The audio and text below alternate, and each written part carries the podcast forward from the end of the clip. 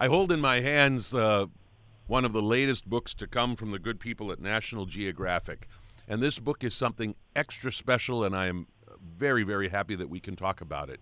It's called Girls Can Smash Stereotypes, Defy Expectations, and Make History. This is a book definitely intended for young readers, but just about anybody will derive great inspiration from exploring this book, in which we learn about all kinds of extraordinary women through the course of history who have made an enormous difference in the world in all kinds of different arenas. And uh, the book is uh, beautiful to look at and, uh, and endlessly uh, fascinating.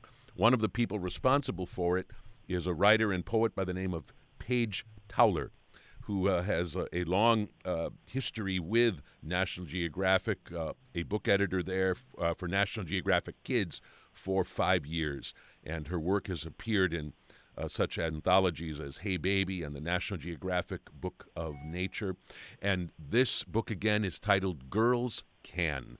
And Paige Towler, we welcome you to the morning show. Thank you so much, Greg. So glad to be here. I'm glad we can be having this uh, conversation. the uh, The book is so inspiring, and it's not only inspiring to read, but I'm sure it would be tremendously inspiring uh, to write. Uh, tell us a little bit about the creative process by which this book came together and the precise role that you played uh, in the crafting of this book. Absolutely. So I am one of three authors on this book. I worked with Marissa Sebastian and Tora Shea Pruden, both fantastic women. Um, and I really can't emphasize enough how much of a group effort this was, not just from the three of us, but also from the designers and photo editors and fact checkers and regular editors, or rather, I mean, text editors, um, and also people at other divisions at National Geographic. We were lucky enough to work with um, people who could help us profile some of the amazing National Geographic explorers who are actually out in the field making huge changes for the environment. Um, and we were lucky to work with the um, adult book team who put out books for a mature audience and um, work with them in getting some interviews with amazing people like Oprah, Roxane Gay, and more.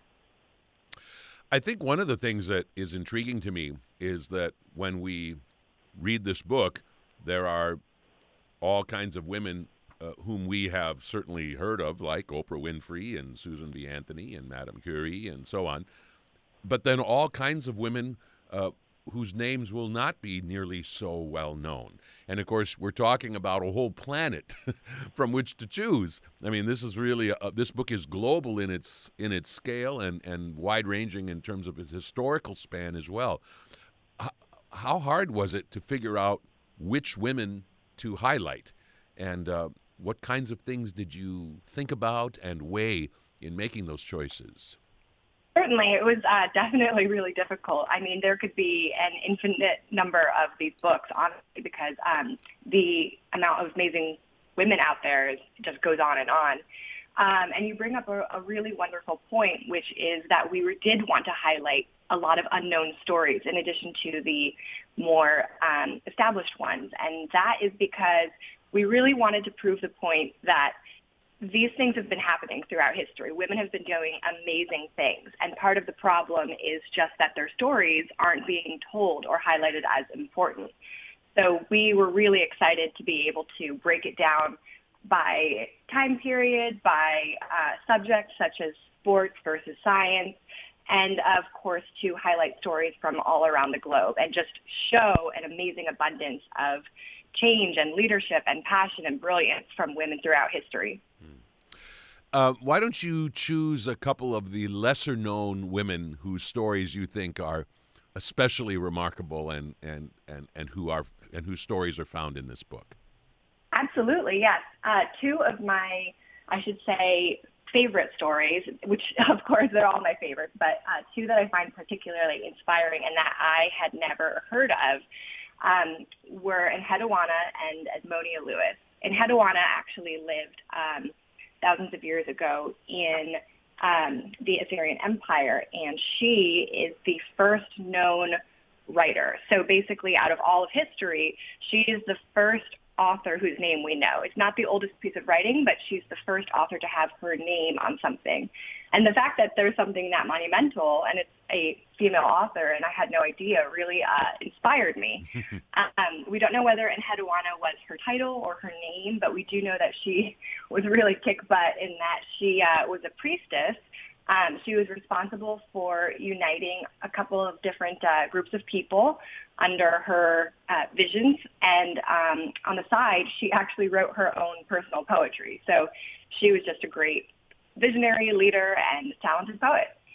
Um, and then more recently, Edmonia Lewis was a sculptor in the uh, 1800s. She was born um, after enslaved people had been freed, and she was born to a um, freed father and an uh, Ojibwe mother. So she came from a background that was extremely marginalized, and the odds were very stacked against her. Um, not just being a woman, but being a woman of color from two very, very put upon and discriminated against backgrounds. Um, despite all of that, despite a an early upbringing of extreme adversity, she actually became a masterclass sculptor and studied in Italy under the best. And um, I had seen Edmonia Lewis's works actually when I was vacationing, and I thought, you know, this is incredible, but I had no idea about her story.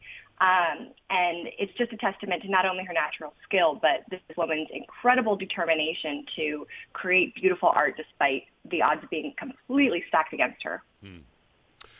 One of the uh, one of the points that uh, recurs through the book is uh, sort of a parade of different myths that uh, for for such a long time have held back certain women from achieving all that they might, or or held back women from dreaming about possibilities uh, kind of beyond the standard stereotypes and so on. What was it like to kind of think about those important myths and to sort of set them up so they could be in effect dashed as we read your book. Right. It was. I have to say honestly, it's um, it was surprising and frustrating, but ultimately definitely liberating to uh, dive into a lot of research. Um, the thing about these myths is the surprising and frustrating part is just how frequent they are. You know, if you go online into different forums or sometimes just talking to people, they will bring up myths about women in leadership, myths even about the way women's brains are structured, you know, silly things that are completely outdated, but still hold sway over the way people think. Um, so it was definitely a daunting task uh, trying to collect some of the most popular myths for each category and then to dive into different research papers, different published journals, and really find, just in addition to common sense, you know, scientific information um, that would let us, for of course, at an appropriate kid's age, uh, just dash them to pieces. Hmm. We uh, we open the book with uh, a chapter devoted to leadership, and uh, this is a wonderful array of women with um, people from Cleopatra and Queen Elizabeth I all the way to present day politicians and, and CEOs. And then we meet uh, some great adventurers and, and, uh, and athletes, uh, some great writers and artists, some great scientists and mathematicians. And then I think the, the book really ends with a bang with chapter five, which is titled Changing the World, which features a succession of of really incredible and inspiring women who, in one way or another, uh, have helped to change the world, uh, and uh, and people from from the, the pages of history like Susan B. Anthony and Sojourner Truth, straight through to the present day.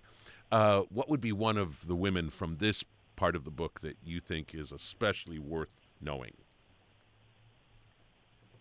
Sure. I um I was really glad to include Sojourner Truth's story. Um, we paired her closely with Susan B. Anthony because Sojourner Truth really shows um, a glossed over history of women's rights.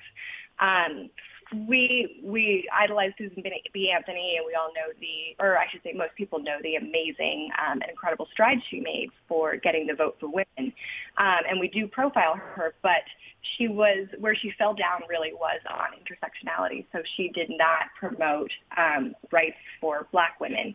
Um, and Sojourner Truth came along uh, and shed a light on so many voices that were being overlooked and really had so much to add to this movement. Um, so we were really excited to be able to look at things from multiple perspectives and sort of pull back the curtain on aspects that may have been glossed over or um, not taught as much and tell the story of a woman who just refused to be silenced and refused to be told that she was less than. Hmm.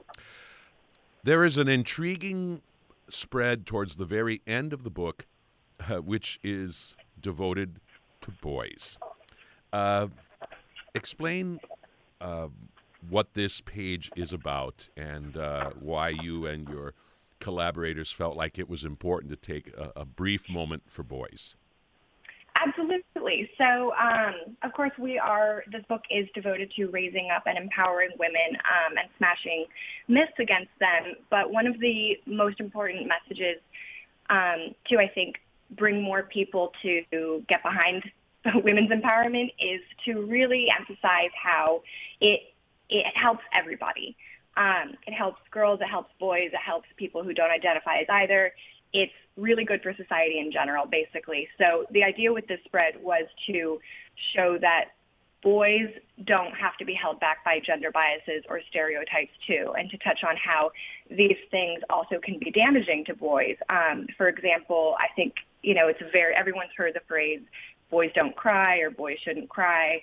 Um, today, boys are told that they shouldn't like pink. You know, oftentimes men in um, traditionally quote unquote nurturing positions can be uh, looked down upon, and we wanted to show that that's all ridiculous, basically, um, and that smashing down gender stereotypes is something that liberates absolutely everyone. Hmm. Let's close by uh, giving you a chance to uh, describe what this book looks like visually. It's one of the things that I really appreciate. I mean, for as much substance as there is in the text, uh, the way this book looks is also really important in terms of what I think will uh, will will um, uh, be its appeal to young readers.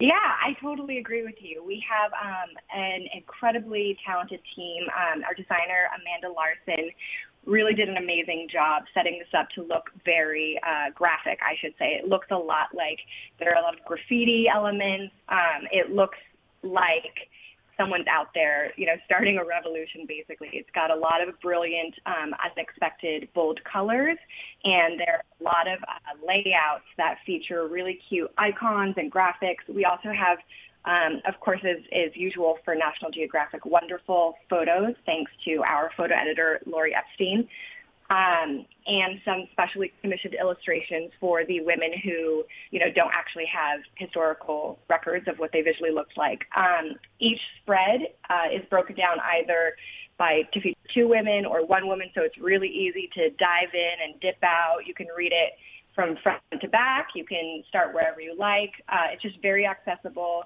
very, very beautiful, um, and really feels like it has a lot of energy and uh, excitement to it. I completely agree. The book again is titled Girls Can Smash Stereotypes, Defy Expectations, and Make History. A marvelous uh, celebration of women uh, around the world and down through history. Uh, the book comes from National Geographic, and one of its uh, uh, creators, uh, Paige Towler. Paige Towler, thank you so much. Congratulations to you and your collaborators on giving the world, I think, a really important book. And thank you for being part of the morning show today. Thank you so much for having me, Greg.